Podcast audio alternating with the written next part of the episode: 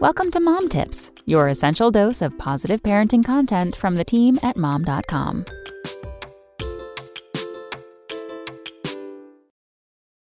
Mom undecided on newborn's name at the hospital, unable to secure birth certificate.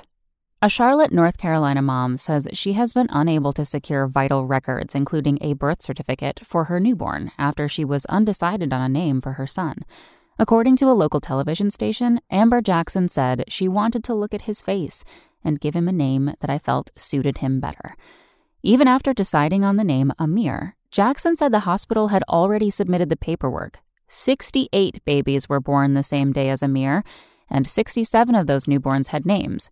Amir, however, was listed as XXXX XXXX. After attempting to contact the North Carolina Office of Vital Records, the new mom said her attempts over four months went unanswered. Jackson said, We have a name. It's just like on paper, he technically doesn't exist. Of course, this creates difficulty. A birth certificate proves identity and age and is required to apply for a passport, enroll in school, join the military, and claim pension or insurance benefits.